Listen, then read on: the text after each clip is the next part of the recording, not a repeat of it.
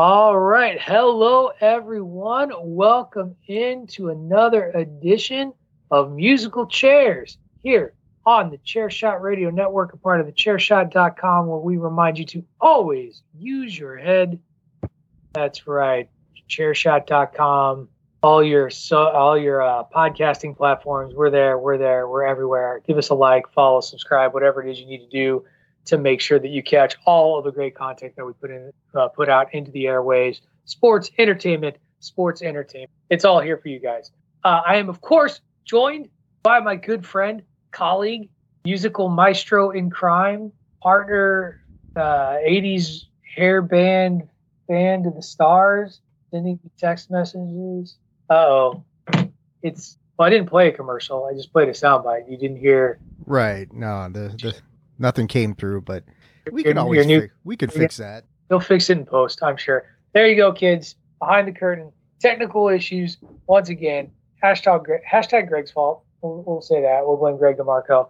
Um, also, yeah, if you love what we do here at the Chairshot Radio Network and the Chairshot.com, make sure you head over to ProWrestlingTees.com forward slash the Chairshot and invest in us by purchasing an awesome Chairshot shirt. We got all kinds of great designs out there. 19.99 a shirt or spend a few dollars more, get it soft style. I I'm in crunch time, Dave. This is this is where I am in my in my job. This this week and a half, getting to the finish line of the University of Massachusetts opening, crunch time.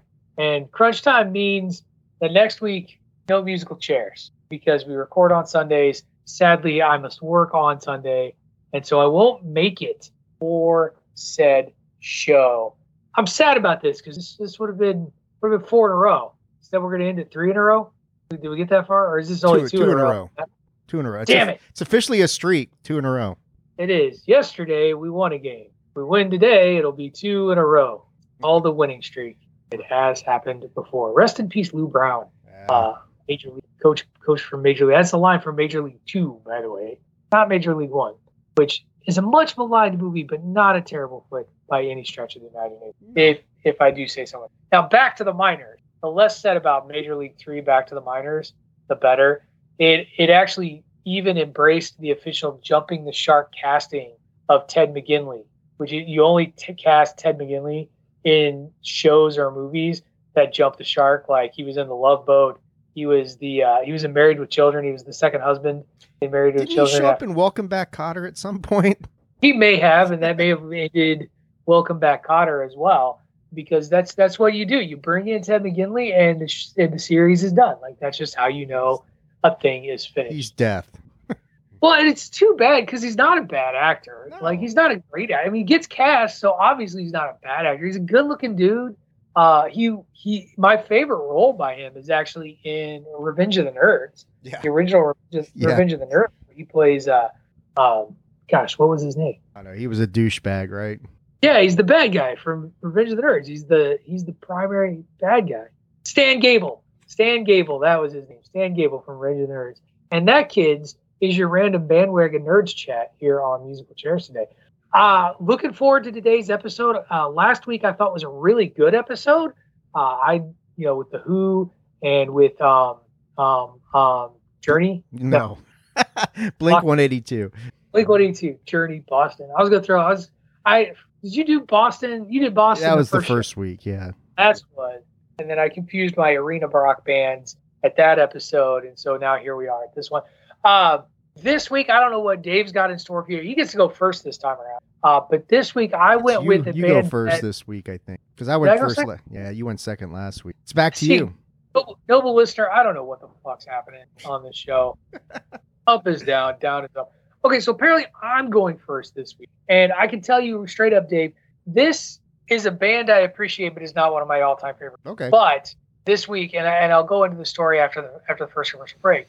But not one band I appreciate, not one of my all-time favorites. Hope that folks enjoy it. Um, I hope you got something exciting in store. You got you got something exciting in store today. Yeah, I got one of my one of my faves. So Excellent. So it makes sense then that you would go last on this week's edition if you if you have one of your more kind of quote unquote true favorites versus myself, who just has a band I kind of like, and actually I, I like them and think that more people should appreciate them today for what they have done than than probably So with that we're going to take our first commercial break, which Dave may or may not be able to. And I um, will come back with my band for this week's edition of Musical Chairs. You are listening to Musical Chairs on Chairshot Radio Network, part of the Chairshot.com.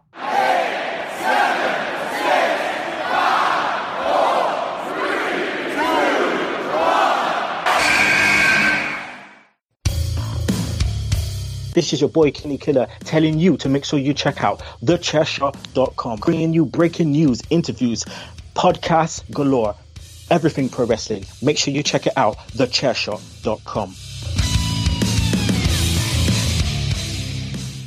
Well, we're 0 for 2 in Dave hearing whatever Patrick's playing, so that's not a great thing. Um, I don't know, man. I, I don't. I got. I got nothing. Let's let's try this. Let's. Uh, I'm gonna play one more thing. I'll play the buzzer. See if you can hear the buzzer. No. Hockey Talk invades bandwagon nerds. Yes, I heard that. Weird. So apparently, the sound setting I had set for for Skype uh, did not like the setting I had it on. So there, there you go. Yes, we'll we'll run with that. So okay. Well, you'll hear the next commercial. All right, it's my turn to go first as Dave pointed out, I'm a big idiot and can't remember anything when, when we're supposed to do so.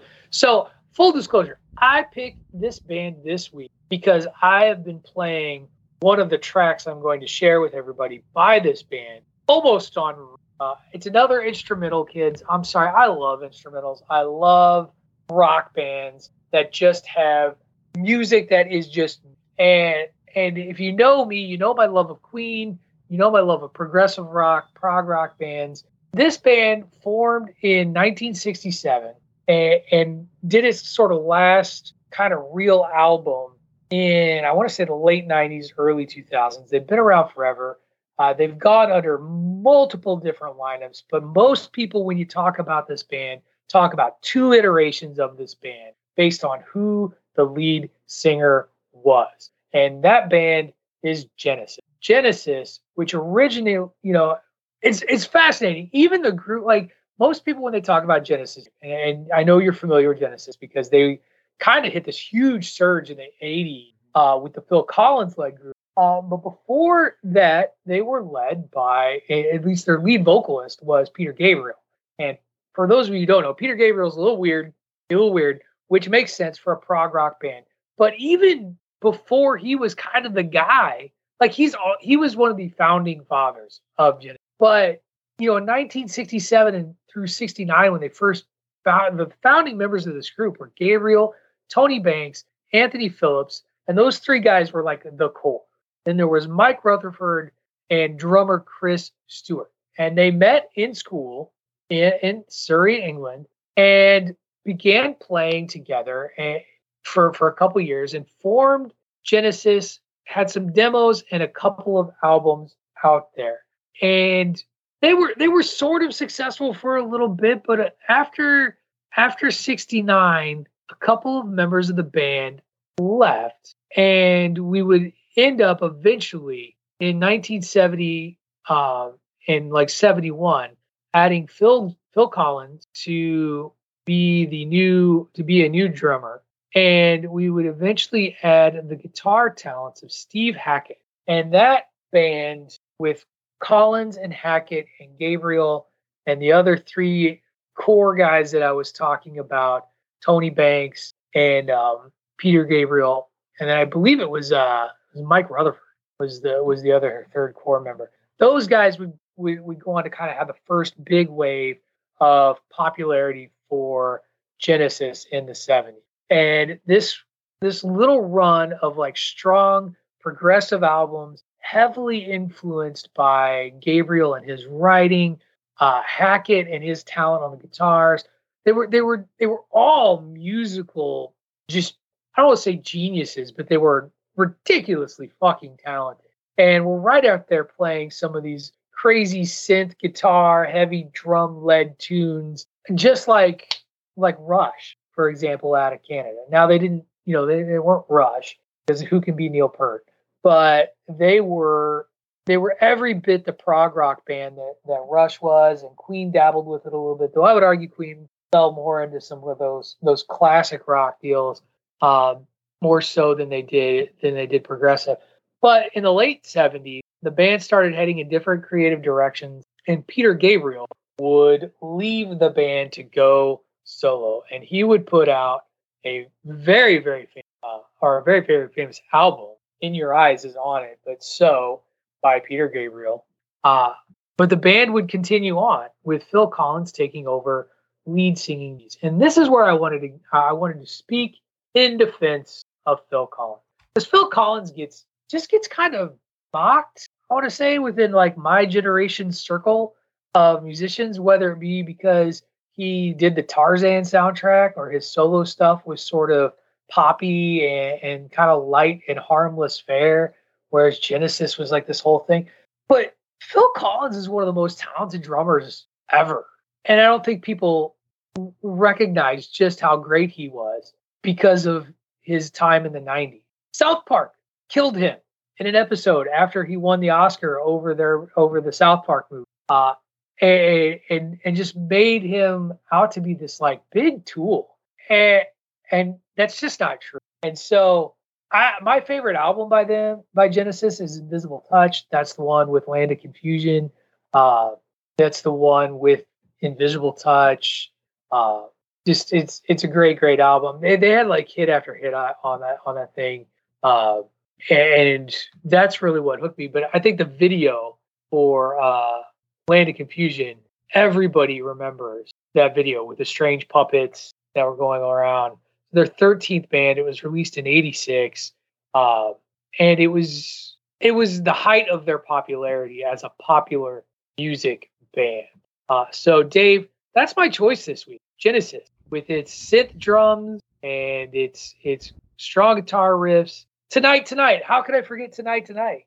Uh, in too deep. All of these tunes, so good. Throwing it all away.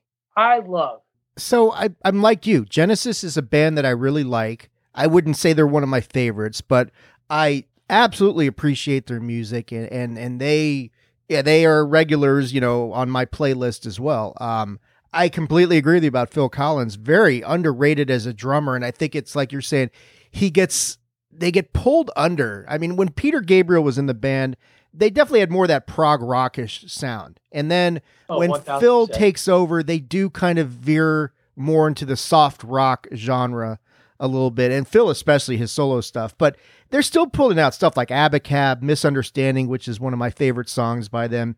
Um, In Too Deep, which you think is a Phil Collins solo song, but it's really not. It's a Genesis song, and that's one of my favorites as well. But yeah, the Invisible Touch album. That's right. It's um yeah, they they're heavily influential band, and I think you know talking about and uh, you know my band's going to kind of uh, dovetail off of that with uh, uh, you know becoming both of these bands kind of reach their apex close to the same time as each other. I mean, maybe a few years difference and that sort of thing. Um, but yeah, I, I I really enjoy Genesis a lot. I'm definitely more um, in tune with the Phil Collins era than Peter Gabriel, but you know that's just that's just a, a, difference in in just you know recognition and kind of like when what am I aware of at this point in time. But yeah, they're they're right. excellent band, very talented, all great musicians. Uh, probably pretty underrated, I would say, as a band overall. Yeah, I, I think so as well. Uh, and so, what I'm going to do for this week's edition of the show is I'm actually going to give you a tune from the Genesis, led by Phil Collins era, and a Genesis led by Peter Gabriel era. It feels like it's split. We're going to go all the way back to the early 70s from, I think it's their second or third album. Trespass Genesis is the name of the album. The name of the song is Looking for Someone. It is seven minutes and four seconds long. They are not playing around, and it is every bit the prog rock tune that you would talk about. Like it starts off kind of soft. You think it's going to be, you know, this a little bit more of a gentle rock tune, and then it just gets weirder and a little weirder and a little weirder. Good stuff. I like it. It's very, very good. Easy to get lost in. For my tune from the Genesis era, I am picking a tune that truly shows off the skill that Phil Collins had as a drummer. Now, nobody is credited with the writing of the Brazilian, but if you listen to it, it's to me it's clear this was a vehicle for for Collins because it opens with just this crazy, just and it's all. It's like it- it's back in the synth days, so it's like a synthesizer heavy tune with electric. Like he's playing like electric drum drums with it. Like the sound is very much something he is hitting on a on a pad. He is not hitting on a drum set necessarily, but it's amazing and it showcases his talent. And they play this thing live all the time when they would get together for reunions, and it just amazes me at how good this guy was because I used to be one of those dudes, like fucking Phil Collins, like whatever. There's like, oh, you mean he was the drummer? He was that guy? Oh man, so good.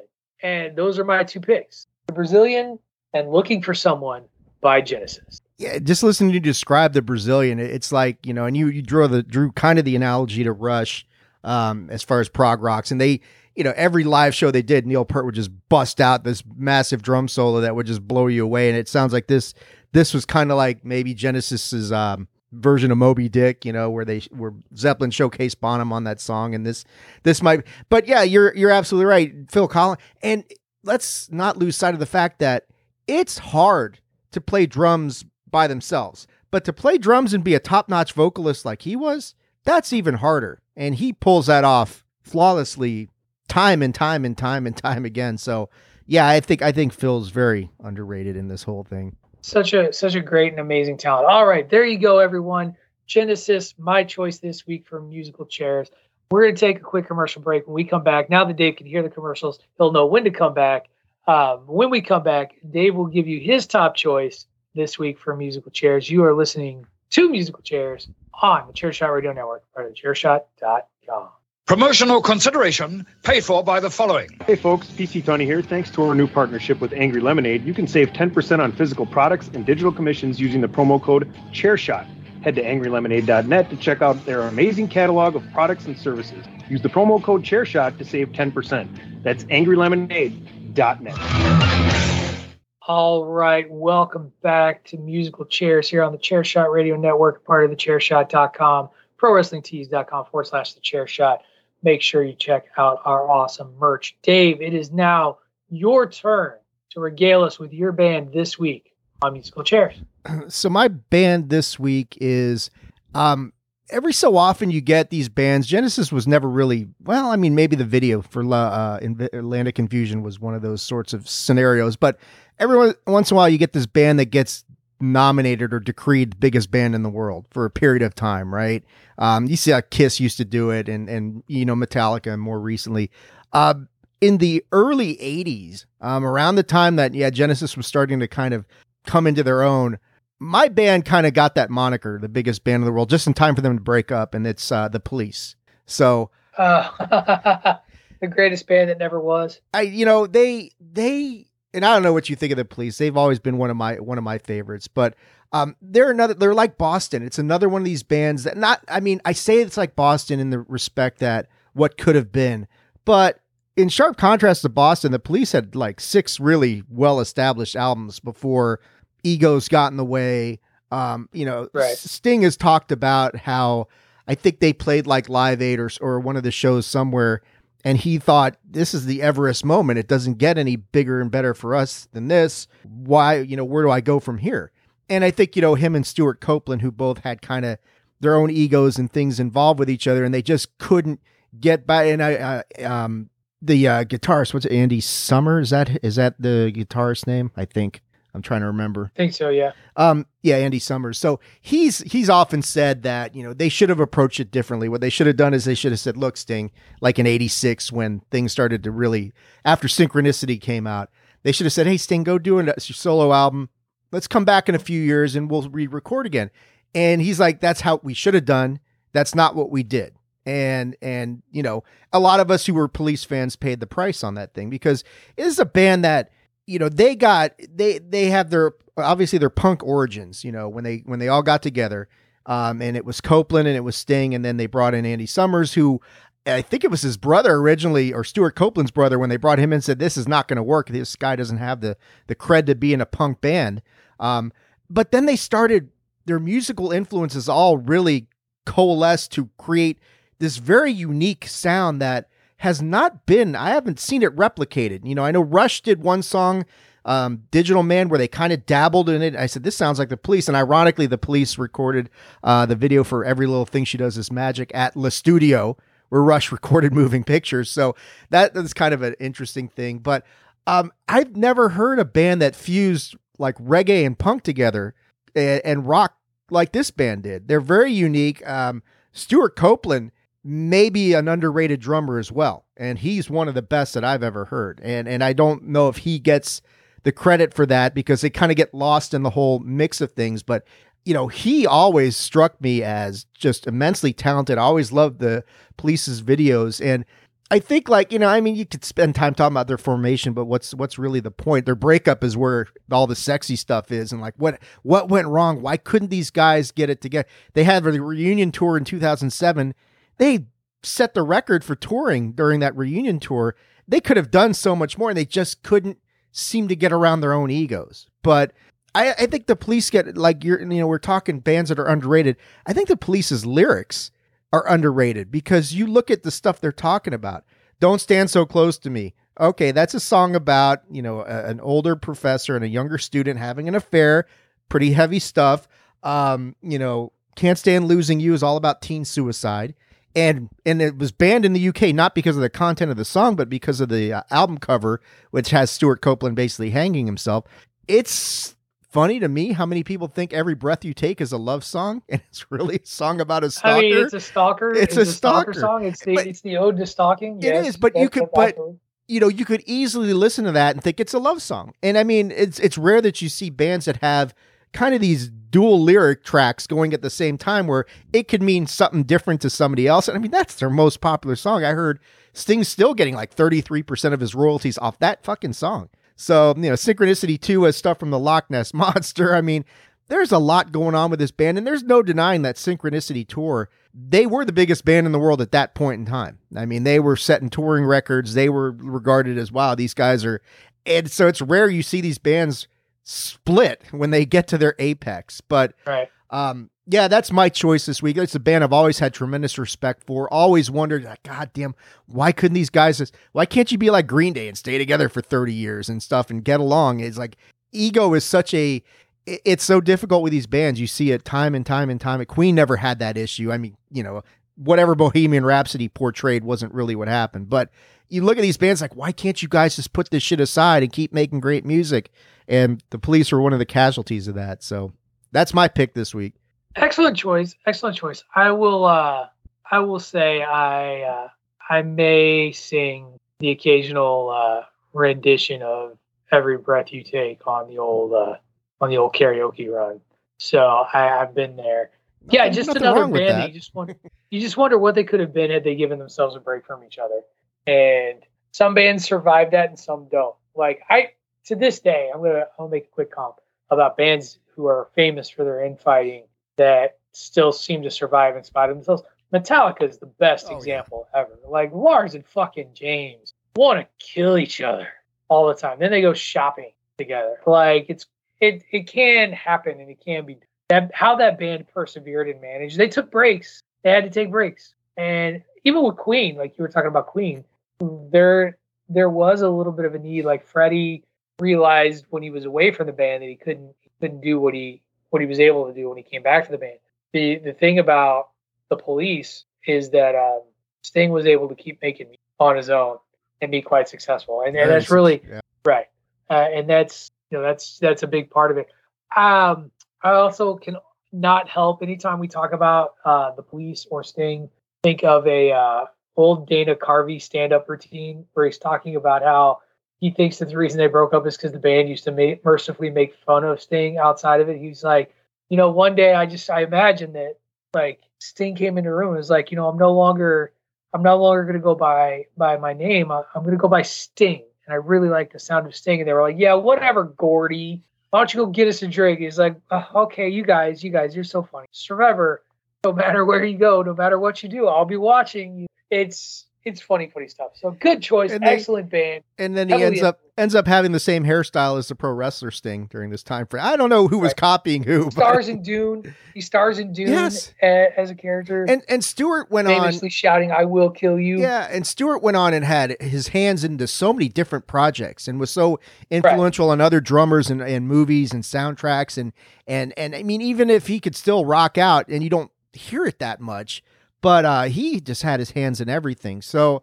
uh my songs this week, one of them is is certainly not a deep cut, and I'm including it on here because when I get a band who has one of my top five songs of all time, I'm gonna put it on here. And "Message in a Bottle" is one of my top five songs of all Classic time. song. And I mean, like when we were when we were young, like teenagers and stuff, we used to sit there and listen at the end. How many times does he say, you know, sending out an SOS at the end of this thing? I think we counted like 18 or and you're like listening for the fade out. How many times is he actually saying it? Um, the other song I'm going to put on here is is kind of because when they did their last show uh, before their breakup in Giant Stadium in '86, um, they played Invisible Sun on stage, and they brought in Bono from U2, and and he's talked about how emotional this was, and they kind of like gave U2 their instruments, like a symbolic passing of the torch, and then you two would of course go on and become one of the biggest bands in the world later on as well. So Invisible Sun, which may not be one of my absolute favorites by them, but I think because of what we're talking about and what could have been, and this kind of symbolic passing the torch in that moment at Giant Stadium. So yeah, I'm going to put Invisible Sun as the second song on. Excellent choice. Well done for all. And there you have it, everyone. That's this week's edition of Musical Chairs. Two bands huge in the 80s The Police and Genesis, biggest bands in the world. So looking forward to it. Love. Uh, hope you guys give the tracks a listen. I think we picked out some good ones this week. Dave, we're going to get out of here. Uh, before we do that, though, tell everybody where they can find you on the socials and on the Chairshot Radio Network. Well, you can find me like uh, taking refuge from whatever's left of this hurricane uh, storming through here later on today. But uh, after that, you can find me on X, Twitter X, as Patrick likes to call it, at Attitude Ag. That is at Attitude AGG.